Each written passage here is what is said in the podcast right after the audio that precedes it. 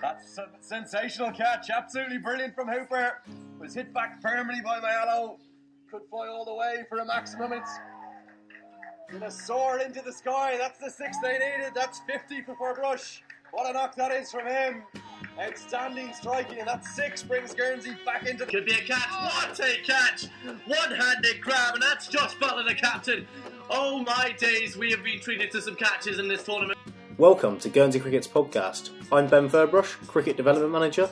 And on this podcast, we're going to be chatting to players old and new, coaches, administrators, and hopefully a few other cricketing keen beans along the way. On today's pod, I'm catching up with a man who has scored over 11,000 first class runs and was the ex Guernsey cricket coach, Mr. Nick Pothas. Hi, Nick. Welcome to the pod. How have you found the lockdown period? What's it consisted of for yourself?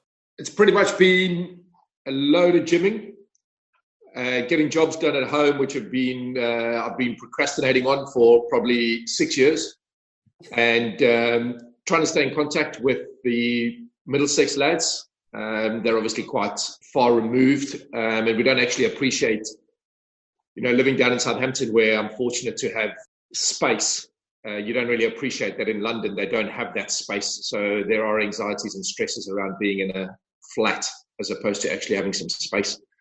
But um, yeah, spending a load of time with um, with Manny, which has been awesome because uh, I don't get to see him a lot when I'm working and when I'm traveling.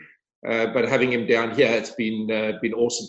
So yeah, just to pick up on that, Manny's actually your little boy. Hopefully, he doesn't make the same mistake as, as yourself and others and choose Southampton over Portsmouth. Well, uh, one of his little mates is a Portsmouth fan, but he's been banned from uttering those words or being Portsmouth as a team in this household, especially since his mother is a Southampton staunch Southampton.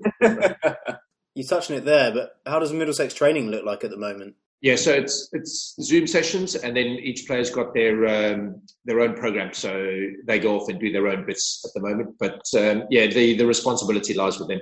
Okay, nice. If we go way back to the start, born and raised in South Africa, can you give us an outline how that was? To me, I've always sort of seen South Africans are quite thick-skinned, you know, quite tough. I don't know if that's something to do with the, the upbringing or you know what um, differently to to England. Yeah, look, I, I was I had a bit of a different upbringing from um, from most South Africans. Um, in that we were a very poor family um, of immigrants. Uh, my grandparents on my mum's side came down from Egypt. My mum was born in Egypt, um, in Alexandria, um, and the, the, war was on at the time, so they came down to South Africa. Um, and to the to the day they passed away in their late nineties, they still couldn't speak English. So they they were they were very poor. Um, and my dad was sent down from the Congo. He was born in the Congo um, with his brother. They were sent down to go to school at a, at a really young age, five, six years of age. Um, and my grandparents took my aunt, their sister, back to Greece. So they, they were very, very poor. Um, so we grew up in a house with uh, multiple families. Um, and, and going to school, you know, you know, walks to school were pretty daunting because you're you're a little kid um, and you wouldn't have that much stuff with you for for fear of being robbed or being mugged.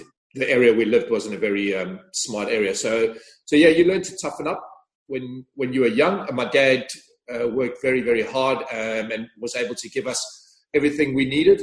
And then um, when it got to to going to school itself, I just got very lucky because we only applied at um, some very poor schools, thinking we could only get into them, um, and they all rejected us, myself and my brother. And then um, King Edward School accepted us, and that was, I suppose, the biggest luck of my life, really, because it's it's a school that has produced the most um, international cricketers in history, um, based on the amount of time that it's been in existence, and you know it's been in existence for 130 odd years. So yeah, to land up there was was very very fortunate, and I suppose you know my mum played tennis and my dad played semi-pro football and basketball. How I have no idea because he used to fit under my armpit, but um, you know we we always had sort of sporty genes, I suppose. But you know, King Edward was um, where sport sort of picked up, um, and we we grew in confidence because you know, mixing with people from wealthier families when you're a when you're a young kid and not really having any kit, um, you know, you're always using the stuff out of the team kit bag that's provided. You know, you do feel a little bit inferior, but I suppose our skills and our ability gave us confidence. Um, and, and young kids, as they are, they tend to gravitate towards the better kids. So yeah, that was that was sort of the early years. Um, and then when I was about 15, I had to make a decision between tennis and cricket as to which one I wanted to pursue. And I opted to play with my mates. You know, tennis seemed a little bit lonely and you were on your own. Some may argue a pretty poor decision at that age. Uh, but, you know, I certainly don't regret it. Um, and and that's that's where we, we sort of started going towards cricket. But at, you know, in South Africa, you talk about people being tough. I, I suppose you're tough because of the competition.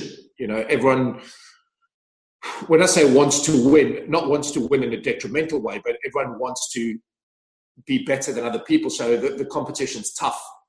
Yeah. You know, and when I went, when I um, moved from junior school to senior school, our under 13 A team was made up purely of kids that made the Transvaal junior teams. You know, so to, to get into that team, you had to be a pretty good cricketer. And there were even some kids that made some of the Transvaal teams um, Transvaal at the time, obviously Gauteng now, you know, we're playing in the B team. So it was was a very strong um, and competitive environment, and, and you had to make do. But my dad always drove into me. You know, we, we I was at a school where in my team you had Graeme Pollock's son, and you had Ali Bacher's nephew was my roommate and my best mate um, over the years. And you know, if I got fifty or sixty, my dad, being a Greek dad, used to say, "Hey, don't forget where you come from. Fifty or sixty gets you nothing. They can get twenty and get noticed."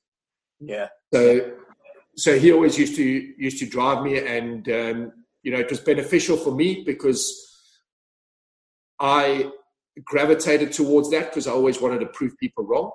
Um, my brother, on the flip side, didn't really like that, so he sort of fell by the wayside a little bit. Um, certainly, he had a lot more in inverted commas, talent, it's a horrible word, but more ability than I did.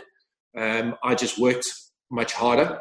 Um, and, you know, the, the, the whole Greek kid from the wrong side of the tracks, you know, trying to prove the pedigree people wrong has always really driven me. So I suppose that that's sort of to the end of school, really. But by the time I got to 16 years of age, you know, I'd, I'd done enough to get noticed, and then you know, you're you're in the environment, you're in the professional environments, and, and you're being noticed, and then it's just how badly you want it.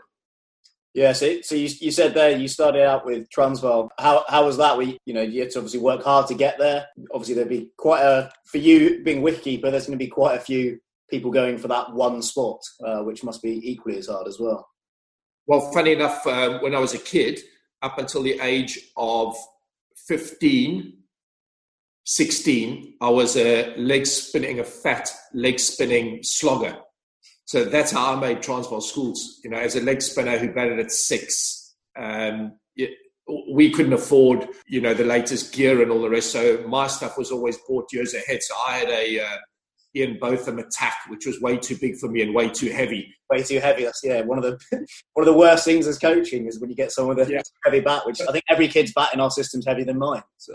Well, the, the, trouble the trouble was we couldn't afford anymore. So my dad used to plan for anything that would last five years. So you know, I just used to try and hit the ball as far as I could, bowl some leg spin. But I was never a keeper. I suppose we can get to the story about how I became a keeper a little bit later. But um, I I moved from being a leg spinner to being a seamer. So I was an all rounder. Um, and then when I, when I was under 15, you generally move in South Africa from under 15, you go into an open category and then it's a free for all. So you have three years of playing open age group cricket um, and you might start in the thirds or fourths and then work your way up um, as a younger kid.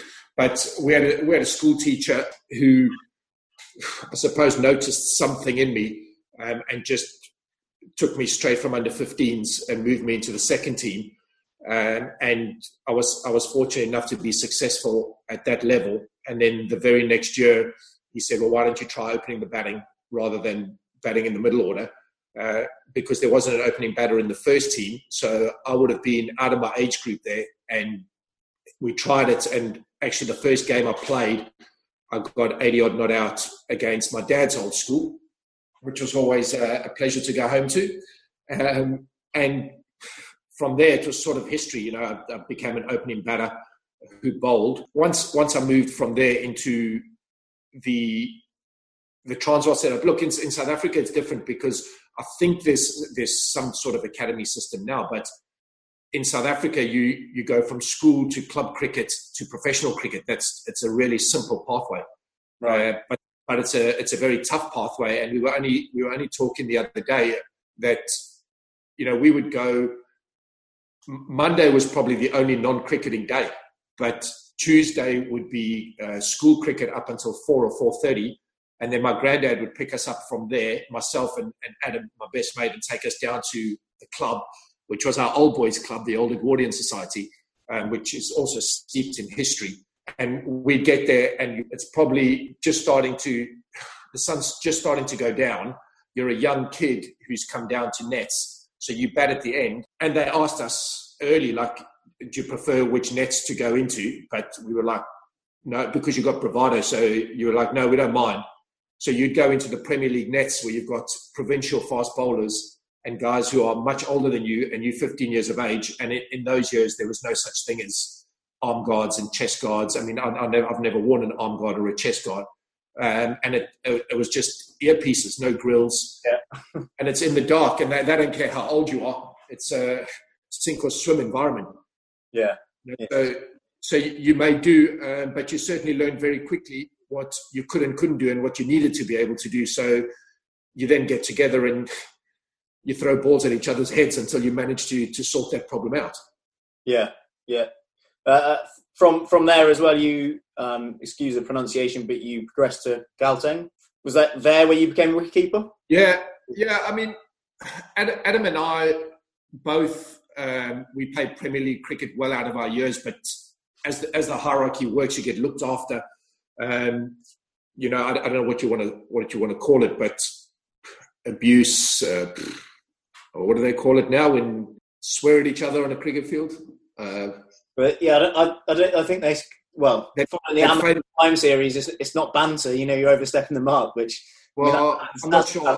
Which I think I think it's an Aussie thing. It, it sort of makes them feel brave. Um, so I'm, I'm, not quite sure what it is, but I left the playground when I was 15. So someone calling me names and that sort of um, just seems a little bit immature unless you unless you're very smart about it. And and you know, I was fortunate enough to play with Shane Warne, who was who was very very smart about the way he spoke to people. There wasn't effing and blinding all the time. But anyway, you, we played club cricket from a really young age, um, and we both got into the the Gauteng system. You know, into school. So I, I, got a contract when I still had a year of school left, um, and Adam got a contract probably two years after that. Um, so, so we were involved in that system. Um, there was no academy or anything like that. It was just straight from club cricket um, straight into that environment. Um, and the year they they they experimented with an under 23 year. They got rid of um, second team cricket or B section cricket for a year. Right. So you were allowed to play two over the age of 23, um, but the rest were, were 23 and under. So we, we played in that age group for, for a year. And then the, the following year, we had a, an A's versus B's practice match. It was a night game under lights. And the two wicket keepers, the A and B wicket keeper, um, one was a lawyer for the Oppenheimers, and the other one was an accountant. So they um, they couldn't get to the start of play. Eddie Barlow was our coach at the time, and Kevin McKenzie, Neil McKenzie's dad, was our um, convener of selectors. And because I'd always feel that at slip, they said, "Oh, can you just get some gloves on and that and just keep at the beginning? I mean, you think about that in this day and age, there's no way you'd stick gloves on an opening batter for fear of breaking his fingers. But in South Africa, it's like you just get on with it. So I kept in, in that game and um, Kevin McKenzie, it was just when when keepers were starting to have to bat. Right, yeah. But those two keepers and another keeper who was three years older than me who had played SA schools cricket and was sort of a prodigy at the time. And those three didn't really bat. Right. So Kevin McKenzie just came up to me afterwards and just said, "Look, I think you uh, need to throw away those bowling boots um, and and start start keeping." So that, that so it was a complete fluke.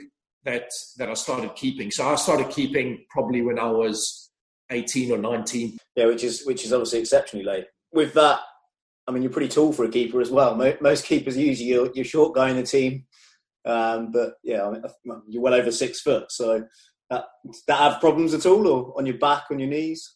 No, not really. Um, I've always obviously stayed fit. Um, you know, my my take on the whole thing was, you know, short keeper can't get taller, but I can get more agile. So um, I, I, worked really hard on my agility. I trained a lot with um, squash players and boxers. Uh, our trainer at the time at Gauteng Cricket, Jeff Lunsky, was an absolute guru.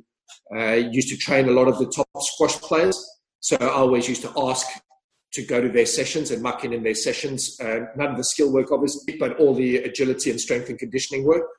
So I did all my um, my cricket work, and then uh, did extra work with them. And then he had quite a lot of the boxers coming in as well and training with him.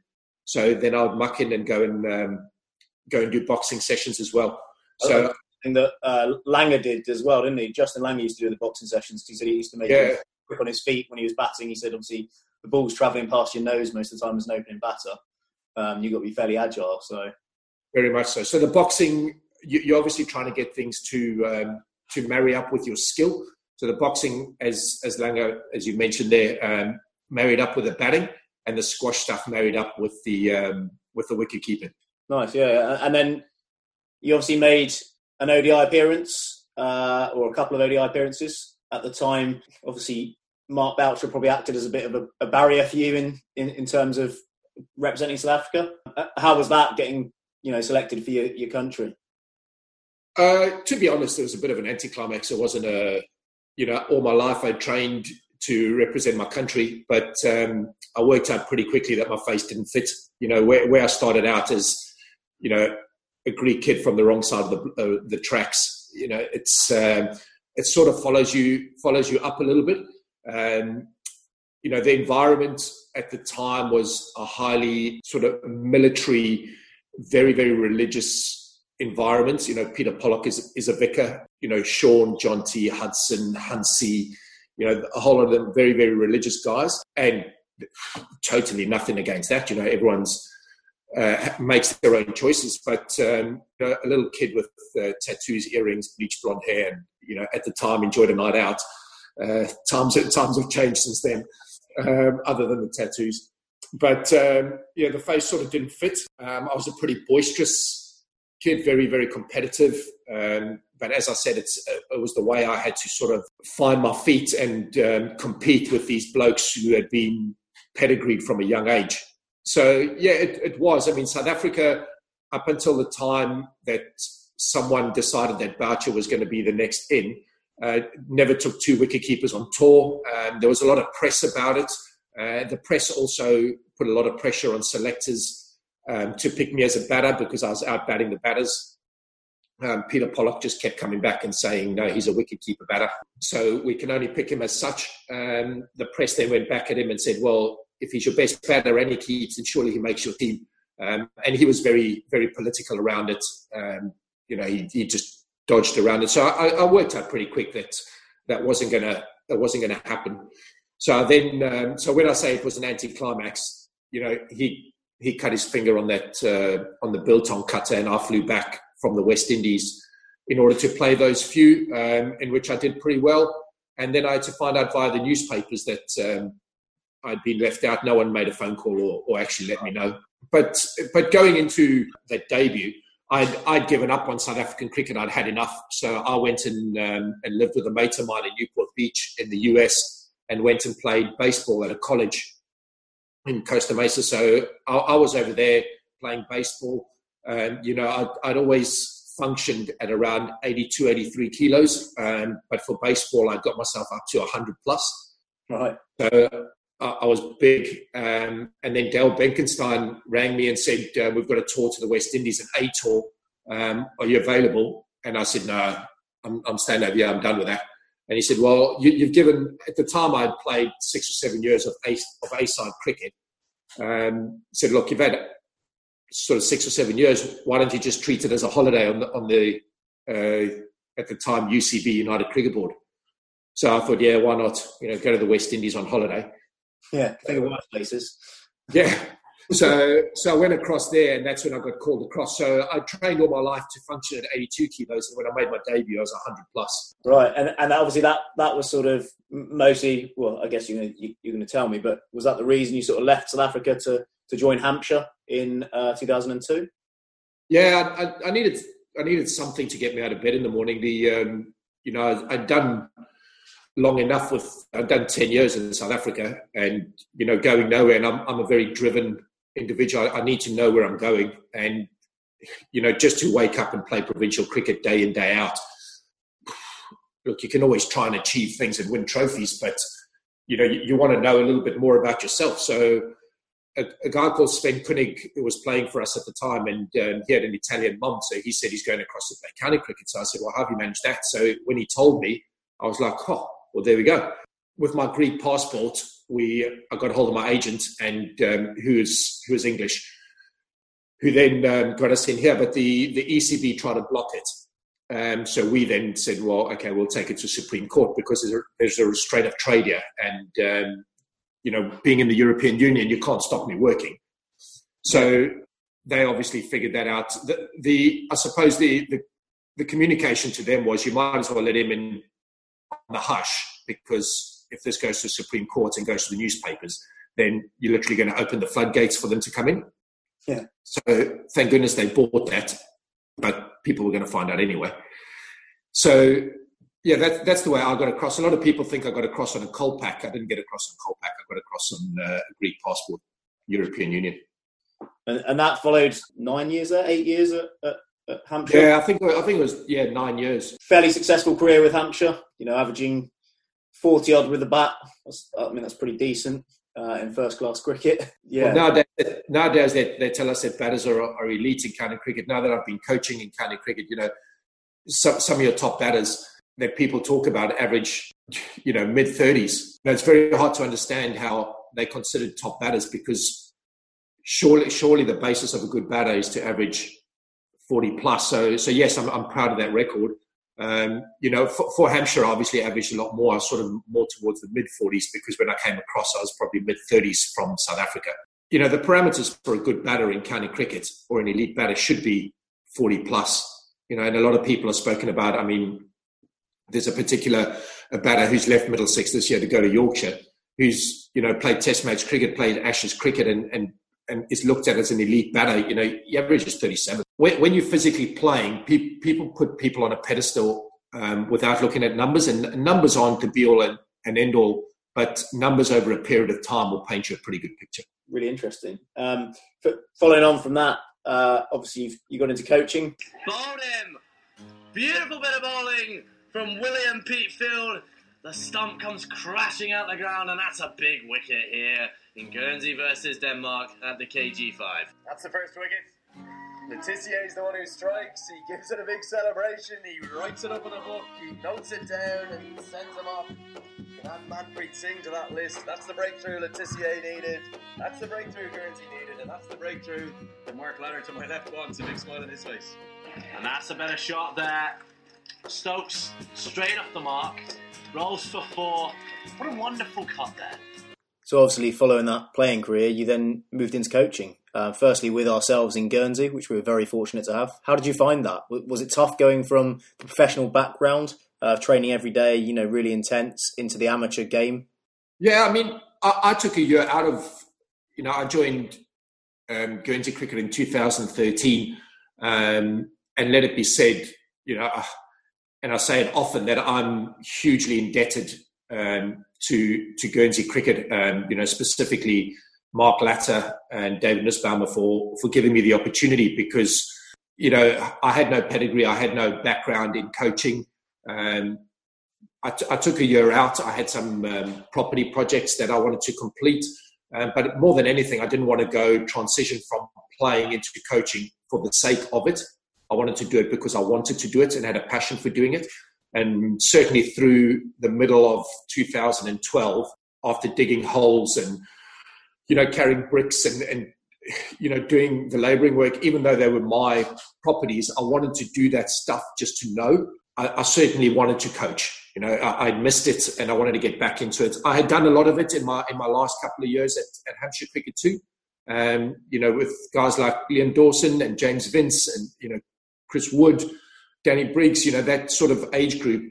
I did a, a lot of mentoring and, and uh, coaching work with them um, and enjoyed doing that. And then I then I applied for the Guernsey cricket role, and I was number one surprised I got it, but um, excited and holy, yeah, I I didn't anticipate what what was in store because I I came across with very much a player's mentality um, and a mentality of well, you just got to work hard, and if you don't work hard, then you're gonna then you're gonna struggle. And initially, I found it very frustrating. You know, people, players opting to do other things rather than what I perceive to be the things that needed doing. You know, as, as we know, um, and as you'll as you'll experience in the office, you know, a sunny Saturday is never good for club cricket because uh, guys are very, very productive at coming up with some very, very good excuses as to why they can't play on a Friday night when you're trying to put teams out for a Saturday. That was, was Cobo once selected a team, and uh, one of the players actually said um, he was a fringe player, admittedly, but he did say, "Can I let you know on Friday? Because if it's nice, I'll probably get a Herm, which is a neighbouring island off Guernsey." For those who don't know, so well, well, at, at, least he was honest.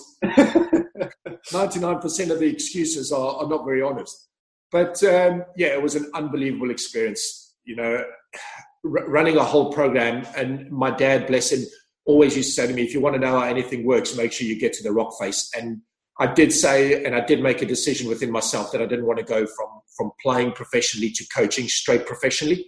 I wanted to find out how the whole system worked. And um, that's why I, I applied at Guernsey because the big draw card was not just working with the top guys, but actually trying to put a whole system in place and working through the system from the age groups, women's cricket, you know, the whole whack. So that for me was an unbelievable experience for, for when I left. But certainly, um, Guernsey mellowed me out a lot.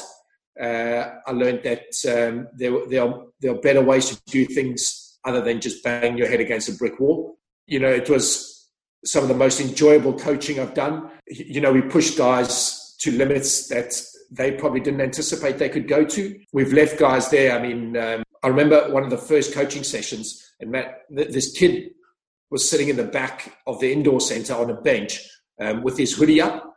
Um, so I like asked some of the lads who it is. They said, "Oh, that's Matt Bribben," and you know he's this, this, this tubby little bloke who sits at the back. So I went over and introduced myself. He had a big scar down the side of his face. I was like, "Oh, what, what happened, mate?" Oh, I've just been a little bit gobby on the night, and um, some guy just glassed me down the side of my face. I was like, Okay, so that's what we're going to deal with here.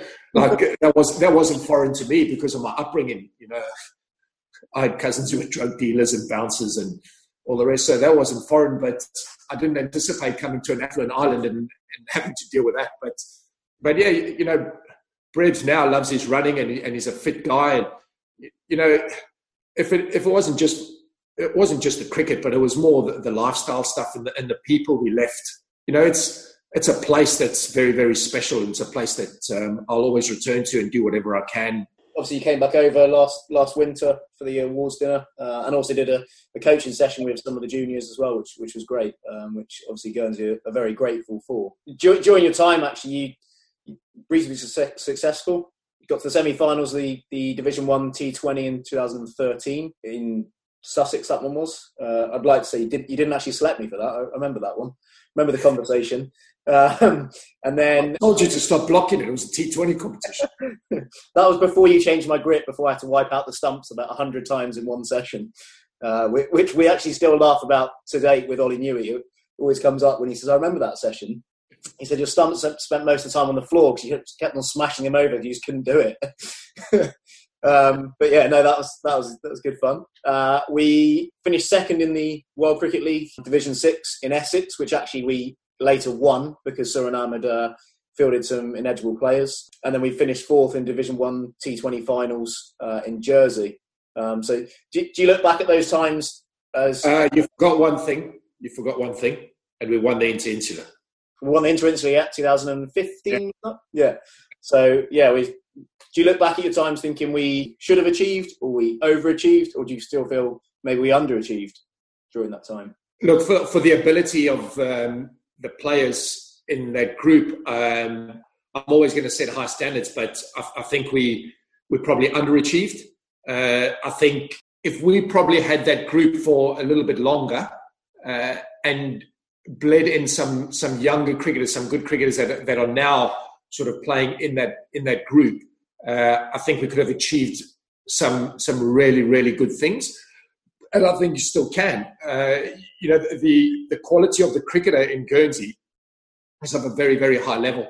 It's it's the peripheral stuff that probably needs to be a little bit better. You know, I think I think at, at amateur level, uh, fielding and fitness are the things that differentiate two team uh, two teams uh, especially for the fact that you're going to play against a lot of Asian cricketers who specifically concentrate on batting and bowling. So you can always outfield them and you can be fitter than them, especially in tournament play. What we did notice is that over a week of cricket day in, day out, those teams definitely tailed off. And that's the back end of a tournament, which is the most important time. So if if you can trend up towards the back end of a tournament and set yourself up after the first couple of days, you can be very successful in those tournaments. But having said that, that interinsular win at Port Soif was probably the best game of cricket I saw us play as a group. Uh, but we've certainly got those games of cricket in us uh, on a more consistent basis if the the one percenters are done. And the one percenters aren't just about performance; they're about whether a group of guys has respect for each other um, they're about whether people can go and do something tough when it's easier to do something a lot more pleasurable. You know, we trained as a group, as a core group, at six o'clock in the morning because people had work to do. Um, and it's no surprise that when there were tough moments in games of cricket that we came through those. But if if we're going to shirk those things that are a little bit harder to do and a little bit more uncomfortable to do, then um, certainly it'll manifest in results. Yeah, no, definitely. So it's actually a shame with with everything that's going on because we, I mean, you touched on Brebs before. He's actually one of the guys that's you know been training as hard as anyone through the winter, uh, two three times a week at six o'clock in the morning. He's in nets, bowling, uh, even doing some batting, um, all his fitness and everything. So it is a massive shame that you know with this this sort of summer you're sort of expecting quite big things. I think, um, which is kind of a, a, a bit of a shame that we potentially might not have much cricket, which we don't know what's happening with our tournaments at the moment. But yeah, it's, it's definitely something which uh, we seem to have got that sort of buzz back, and something which which is where you sort of left us. Um, following on from Guernsey, you went on to uh, take up the role of Leicestershire Academy Director, taking on um, I think Will Fazakerley, Matt Stokes, and Tom Nightingale. You, you, took them under your wing from Guernsey and took them with you. Uh, how did you find that role in relation to the Guernsey one? Obviously, working with a lot younger players, um, but potentially, you know, players who have been just solely focused on cricket. Yeah, um, it was it was different. The I actually had applied for the assistant coach's role there initially, but again, it was one of those where the interview was done just to tick a box because they had the person in place already, which actually turned out one of the worst decisions they ever made. Um, but I when I got rung to say that role, you haven't got that role, but this role is available. Uh, th- there was a caveat for me that I would do the role because their idea at the time was to make sure they had the best coaches at the bottom of their pathway and at the top of their pathway. So Andrew McDonald was head coach, um, and they wanted me to get in and do the academy role. So I said I would, but I have to have exposure to the pros as well because coaching at that age group wasn't where I wanted to go. Um, but I'd certainly give it 100% as long as I had exposure at the top level as well. So, I mean, it has to be said that while I was with Guernsey in the last year of my time with Guernsey, I was um, keeping and batting coach at Sussex as well. So I'd, I'd sort of gone into that environment um, not knowing whether I would get a permanent role there. And then when the Leicester one came up, I had to apply for it because there was nothing sort of being promised from the Sussex side of things. So yeah, it, it was interesting. The, the, the three boys um, had dabbled in the Sussex pathway, but had got nothing concrete. Um, I, I, rattled a few cages because you know they they had they'd been down there, but they hadn't really been given much attention. Um, and hadn't been given anything concrete either. Uh, but at the time, as I sometimes do, bull in a china shop, I, I get an idea in my head and we just go for it. Uh, and sometimes, you know, you get a slap on the wrist. But it's fair to say um, Sussex were best pleased with um, one one player in particular. I got a bit of a slap on the wrist for that because I didn't understand and I hadn't looked into the sort of rules and regs on on approaching players like that. But for me, you know, it's it's always coaching is always about the player and making better people and better players. And my opinion was that he'd get a better opportunity um, and get into a shop window at at Leicester. A because I cared for them, and B because I suppose we were at a weaker county, but there'd be more eyes on them. So I think the boys had, had a good time there. Uh, as it turned out, that particular player got a contract um, off the back of that, and not playing cricket anymore. But it would be nice to see him come back and play some cricket. From an ability point of view, you know, there there are it, it's unlimited.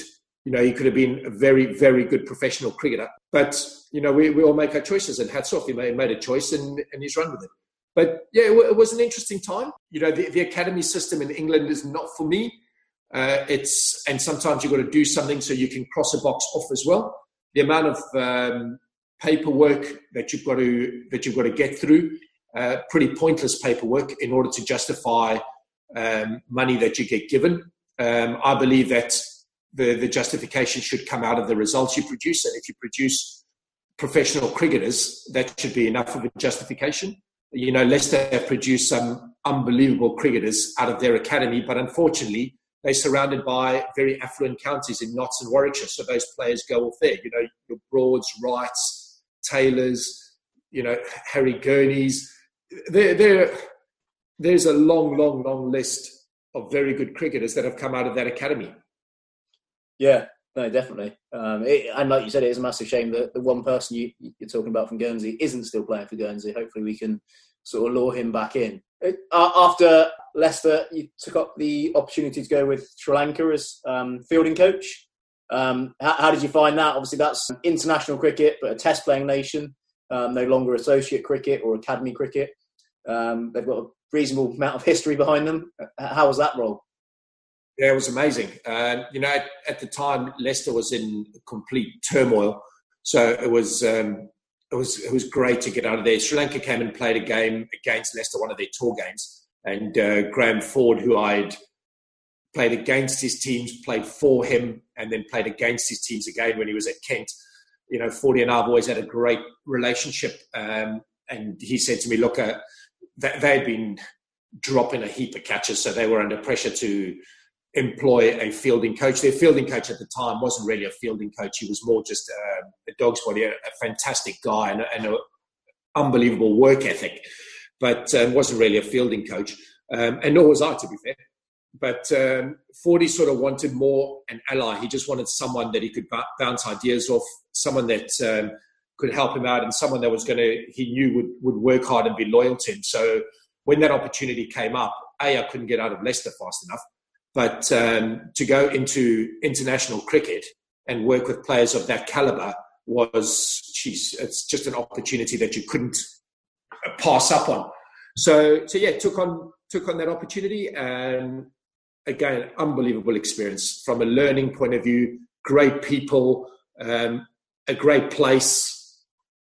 Yes, the politics and the administration. I mean, you learn so much from from being over there. You know, if if ever I went back, and, and certainly I would enjoy to going back, you would deal with it in, in such a different way because you know the coaches that are there and the players that are there are just the complete antithesis of the administration. Yeah. So yeah, it, it's it's a different challenge, but to to work with those guys um, and certainly to watch them play now, you're still always in contact with them. They're always in contact with you. You make great friendships. Um, and as I said before, it's it's all about the players, and that theme will run through, you know, through the West Indies, through Middlesex now. It's all about the players. Administrators are administrators, and, and I'm sure in their heart of hearts they, they think they're doing the right things. Although I might challenge that in the, in the West Indies and Sri Lanka. You know, you learn so much, and you learn so much about cultures. I've got some fantastic advice. I, I, I, asked to to chat to Andy Flower um, before I went. Uh, he didn't know I was going, um, and Andy and I get on like a house on fire. I learned so much from it.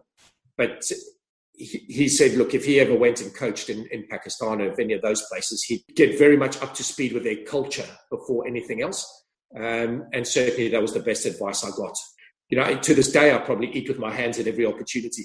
You know, I learned a lot about Buddhism and what a great way of life that is. And, you know, once you immerse yourself in a culture, A, you build a lot of respect amongst the people there, but you learn and you open, you open your horizons up, you open your mind up to different things. Yeah, nice. And then follow, following that, you you went. Having on. said that, sorry, I, I, I, struggled with the culture in Guernsey because um, you know being teetotal and um, you know, culture in Guernsey, I, did struggle with that culture, but uh, the outdoor lifestyle certainly I adhere to. Yeah, no, there is that. With, with that, uh, you went on to West Indies following. Um, actually, had a short period as interim head coach at, at Sri Lanka following Graham Ford's departure. Uh, then you went to to West Indies. Uh, how was that in comparison with with Sri Lanka? Um, two obviously completely different nations. Yeah, um, different, but but again, um, two environments that had this massive ball and chain on them based on history. You know, they were both both teams and still are both teams in transition, but they had just come off the back of some very very good teams. You know, when, when you think of you know, it's not that long ago that Walsh, Curtly Ambrose, Lara, Jimmy Adams, you know, those kinds of players were playing for the West Indies. And to this day, their fans and, you know, people around the world expect them to perform. And un- unfortunately, with the West Indies, the West Indies just used to out genetic people in the past. Um, but science has caught up and unfortunately they've sort of been left behind a little bit. So from an ability point of view, a skill and ability point of view, you know, that's all there. It's it's an amazing thing to think that it's it's the fitness levels that are actually letting the West Indies down. There's only now fitness tests sort of coming into play and you know those kind of things coming into play. Um, and you'll see results will, will follow that. And the Sri Lankans were, were following a team that involved, you know, Muralitharan Vas, Sangakkara, Jayawardene, you know, unbelievable cricketers, you know, in history. You know, Herath was obviously part of that era and then continued through.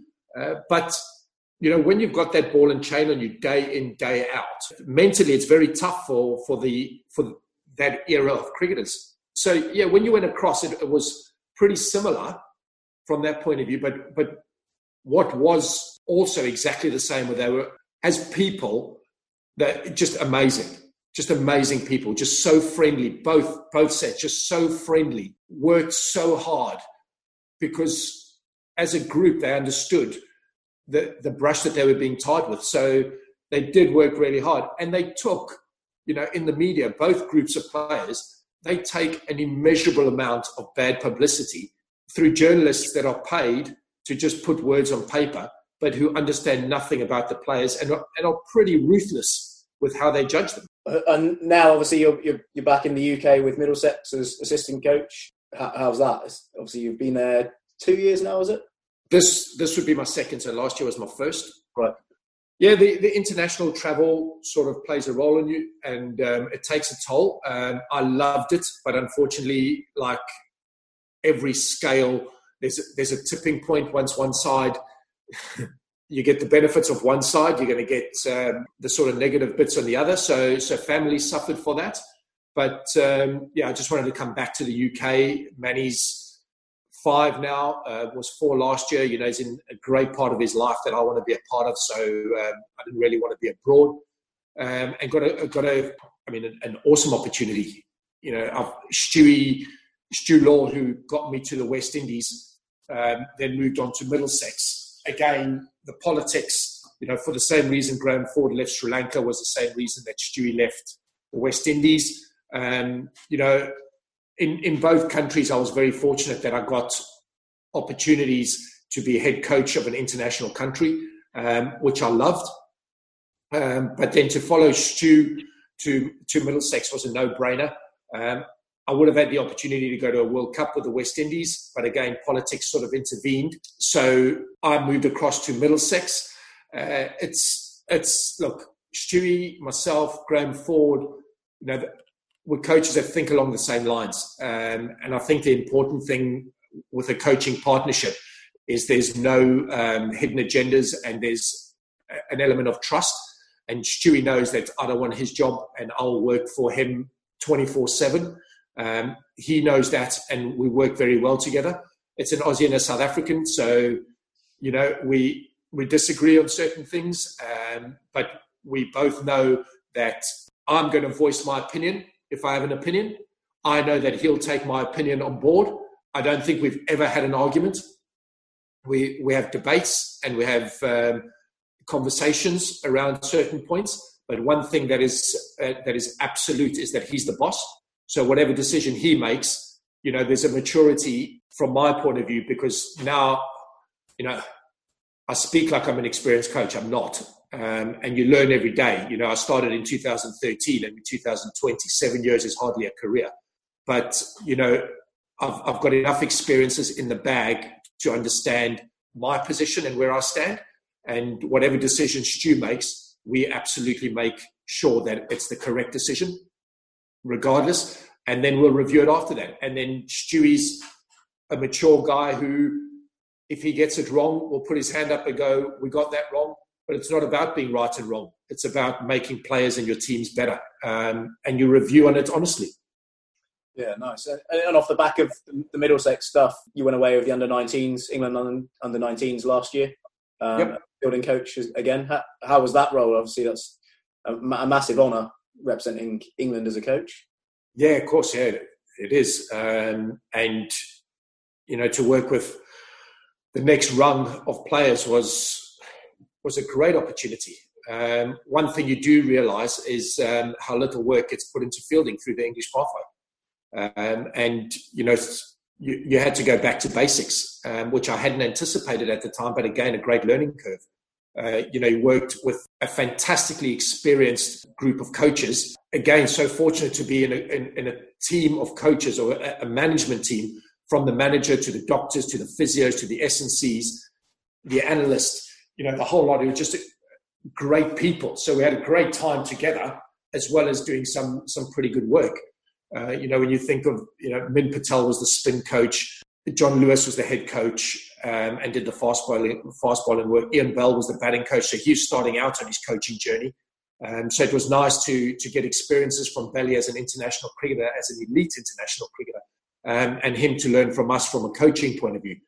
So it, it was a, it was an awesome experience and one that I hope um, I'll get to do again. Uh, but a great way to break up the the um, the winter as well because you know spending three weeks in Antigua is hardly a chore, um, and got to catch up with a lot of the people that uh, I worked with because Antigua is the base for West Indies cricket.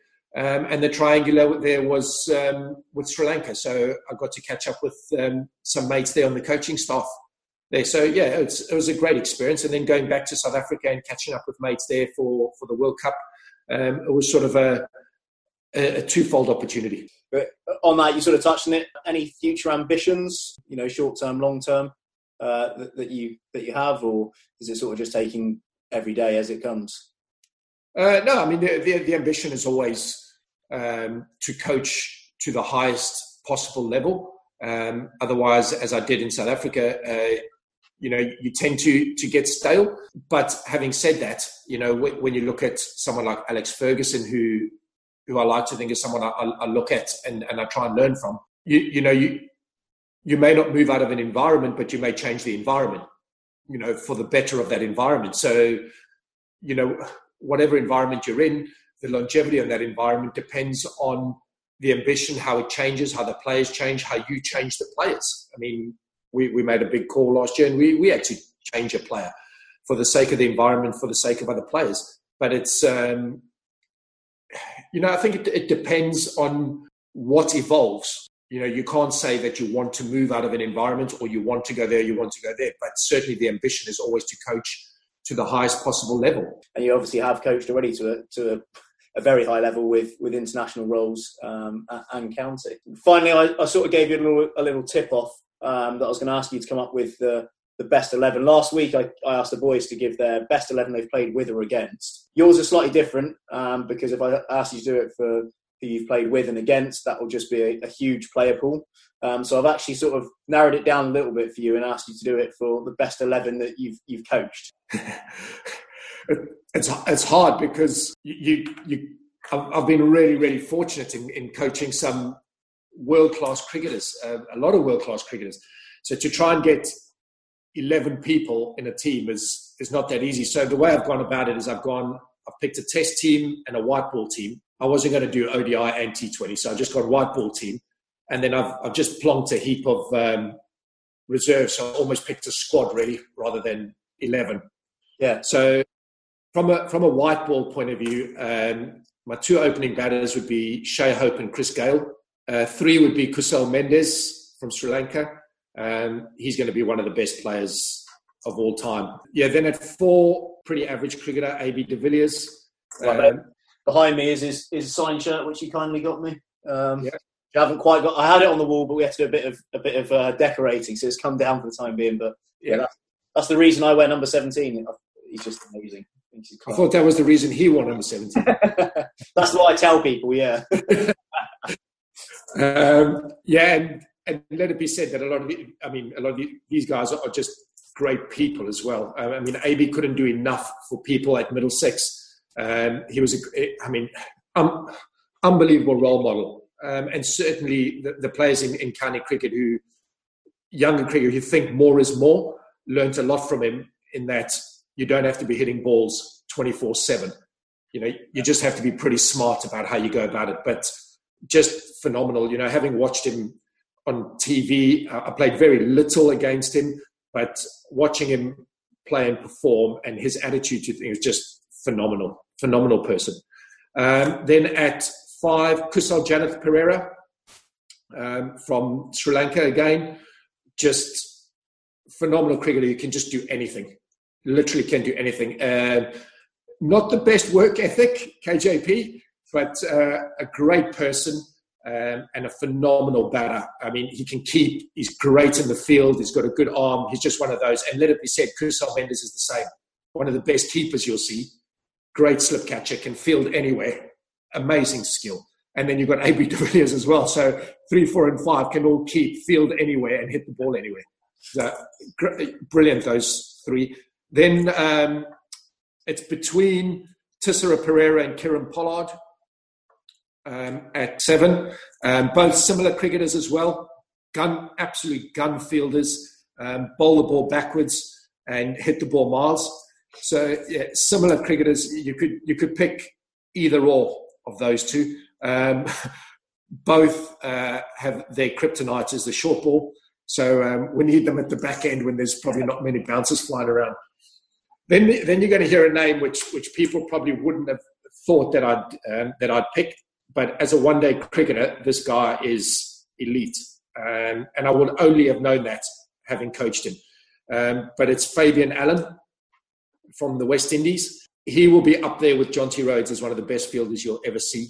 Um, if anyone wants to go and um, YouTube it and see some of the catches this bloke's taken and some of the runouts he's made, it's just unbelievable. He ran out Joe Root from the boundary in the World Cup last year, direct hits. Just unbelievable piece of fielding. He took a catch in the CPL on a boundary running at full pace. And let me tell you, this guy ran the 100 up there with some of the fastest you've ever seen. He's from Jamaica.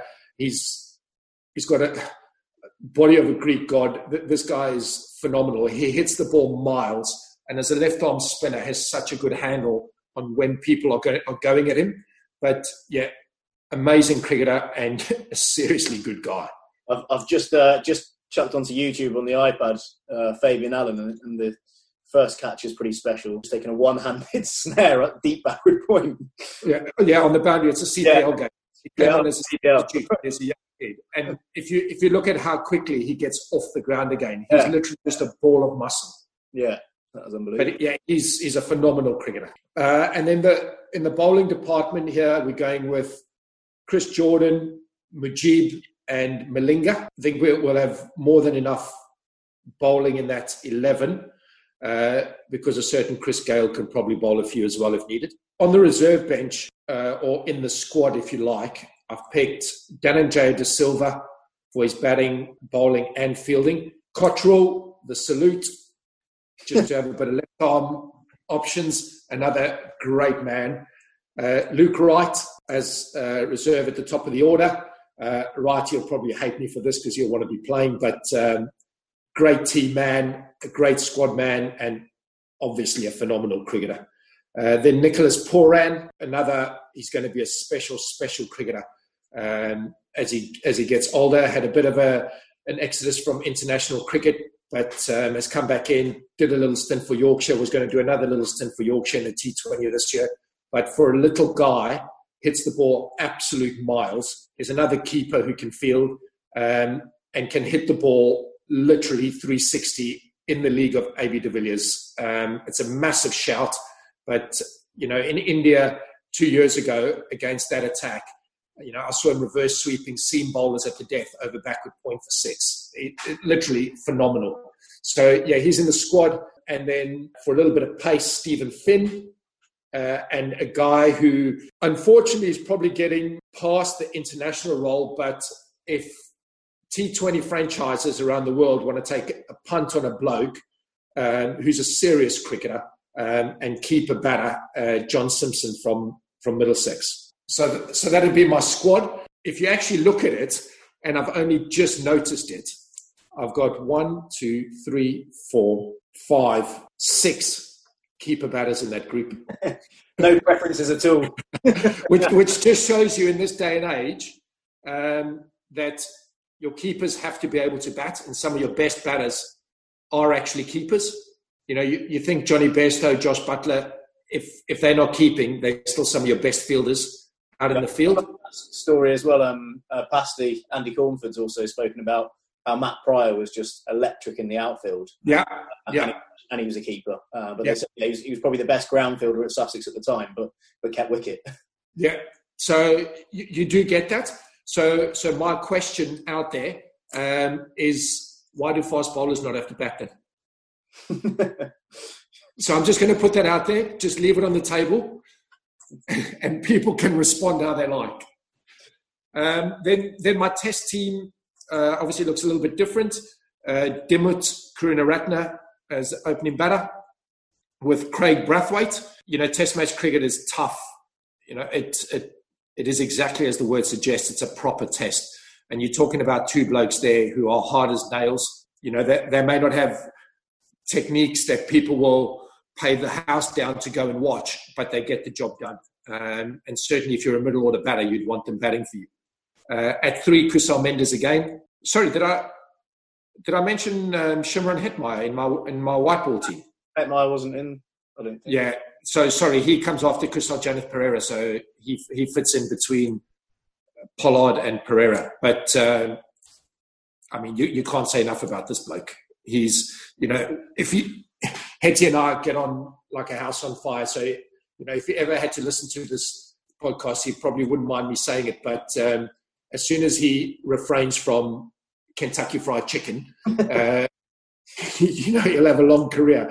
But um, unfortunately, uh, Hetty heads for KFC a little bit too often.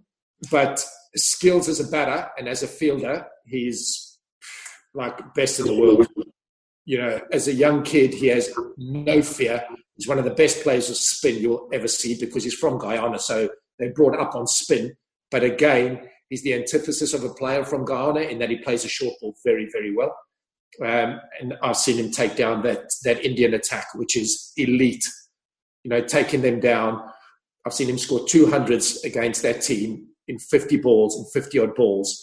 Um, he's a young cricketer who's still trying to work out his frequency on batting. He plays ODI cricket at a T20 pace, and he plays T20 at a pace that no one's ever seen. He's just trying to find his pace, but uh, yeah, he's just going to be a, a star of the game. He is already, but he's going to be phenomenal.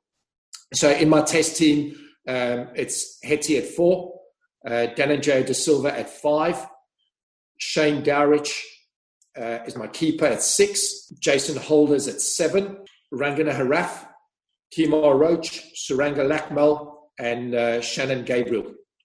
Uh, the rest of that 11. And then on my reserves bench, my reserves bench looks a little bit different in that I haven't picked a test reserves bench or squad. I've picked players that I think can, they have done obviously, um, play test match cricket, but could still. Um, so John Simpson again and Ben Brown. I think both of them um, should have certainly done a lot more A team cricket, England uh, Lions cricket, uh, and could definitely play Test match cricket. Sam Robson, who's obviously dabbled um, in some Test match cricket, but certainly where he is at the moment, if England are looking for an opening batter, I know they've they've found some young bucks there that uh, that look pretty good, but um, certainly Robbo wouldn't let anyone down at that level. Um, Stephen a little bit harshly treated in a way. Um, almost cut. A, a, lot of other openers have had a lot longer chances than than Robson. He scored hundred in one of his his tests. Yeah, he did. He did, and and you know he's one of those where it was an era where they were just getting guys in, um, and probably Robbo will tell you he wasn't quite ready at the time. Yeah, but he's certainly got you know a, a more well-rounded game now um, to take on Test match cricket. But yeah, very good slip catcher, great bloke, the most level man you'll ever meet. Unfortunately, uh, his brother at, at Middleton, uh, Gus, and he's an absolute champion as well. He's, he's champion. Completely different characters, both space cadets. Yeah, like completely different characters. Um, I mean, if, if you had to ask Grubber, I'm sure he wouldn't be able to tell you what planet he actually lives on. but uh, yeah, legend of a bloke. He is that bloke that when you give instructions, will ask a question at the end based on the instructions, 100%, because he's like most super intelligent blokes in that their, their minds just wander, I think, for want of a better word. Um, and then Steven Finn, Toby Roland Jones, I'd said Brownie. So, yeah, that, that would be my squad. Yeah, Roland Jones is another one, actually, who had, he did really well in the tests he played in. Uh, and then I think he got injured and then just. He got injured. Yeah, he got injured. He had some stresses. And also, Finn actually was, he was sort of thrown in at the deep end probably at a very young age and just basically told to bowl as quick as he could. With, um, I mean, if you watch that, the uh, the Edge when his interview on there was was pretty interesting. How you know he, he took a six for I think, and then he got dropped for the next game. Yeah, I mean, and and you ask you ask yourself as a coach what that does for someone mentally. You oh, know, yeah. Forget forget the reason you're giving them. Yeah, you know, mentally, you know, a, a Foakes, for example, yeah, you know, goes in test match hundred and now I must be wondering, am, am, I just a subcontinent cricketer because I get picked to go to the subcontinent? But yeah, you know, and and he's a bloke who plays the short ball very very well, coming from yeah. the oval. It's a no-brainer. That bloke's the best keeper in the country. Um, I say that in a pool of keepers. There, there's a lot of like pool, but he's probably ahead of the pack based on the fact that he's younger, but he also plays on a surface which is closer aligned to a test match surface yeah. than any other surface in the UK, which is why you're starting to see um, some cricketers come through that have been brought up at the Oval. It's been uh, really interesting, actually. Thank, thanks very much for taking time out. Uh, thanks for having me. No, no, it's been been a pleasure. Obviously, you're, you're always welcome back on the pod as, as you are in Guernsey at any stage. Thank you, thank you, and let's uh, let's wait for lockdown to finish, and I'll be straight over on that rock. No, nice. Thanks very much, Skeg. Perfect. Thanks, Phoebe. Thank you for listening to the Guernsey Cricket Podcast. Remember to hit the subscribe button and stay safe.